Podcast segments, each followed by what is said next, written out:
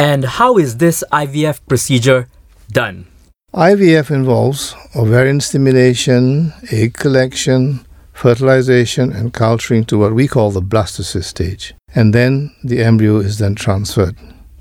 So, this procedure is performed by a fertility specialist with a team of trained embryologists, where eggs and sperms that have been fertilized in a specialized laboratory develop to embryos, and the embryos are transferred into the womb for the pregnancy to occur.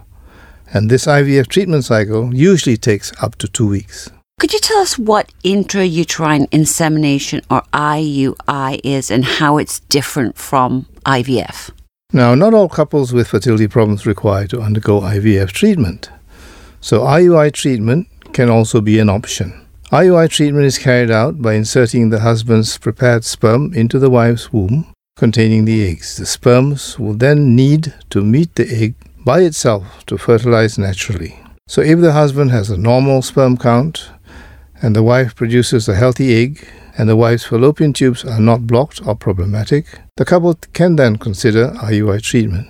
So, it is important for each couple facing fertility problems to meet with a fertility specialist to get the right advice about treatment methods available.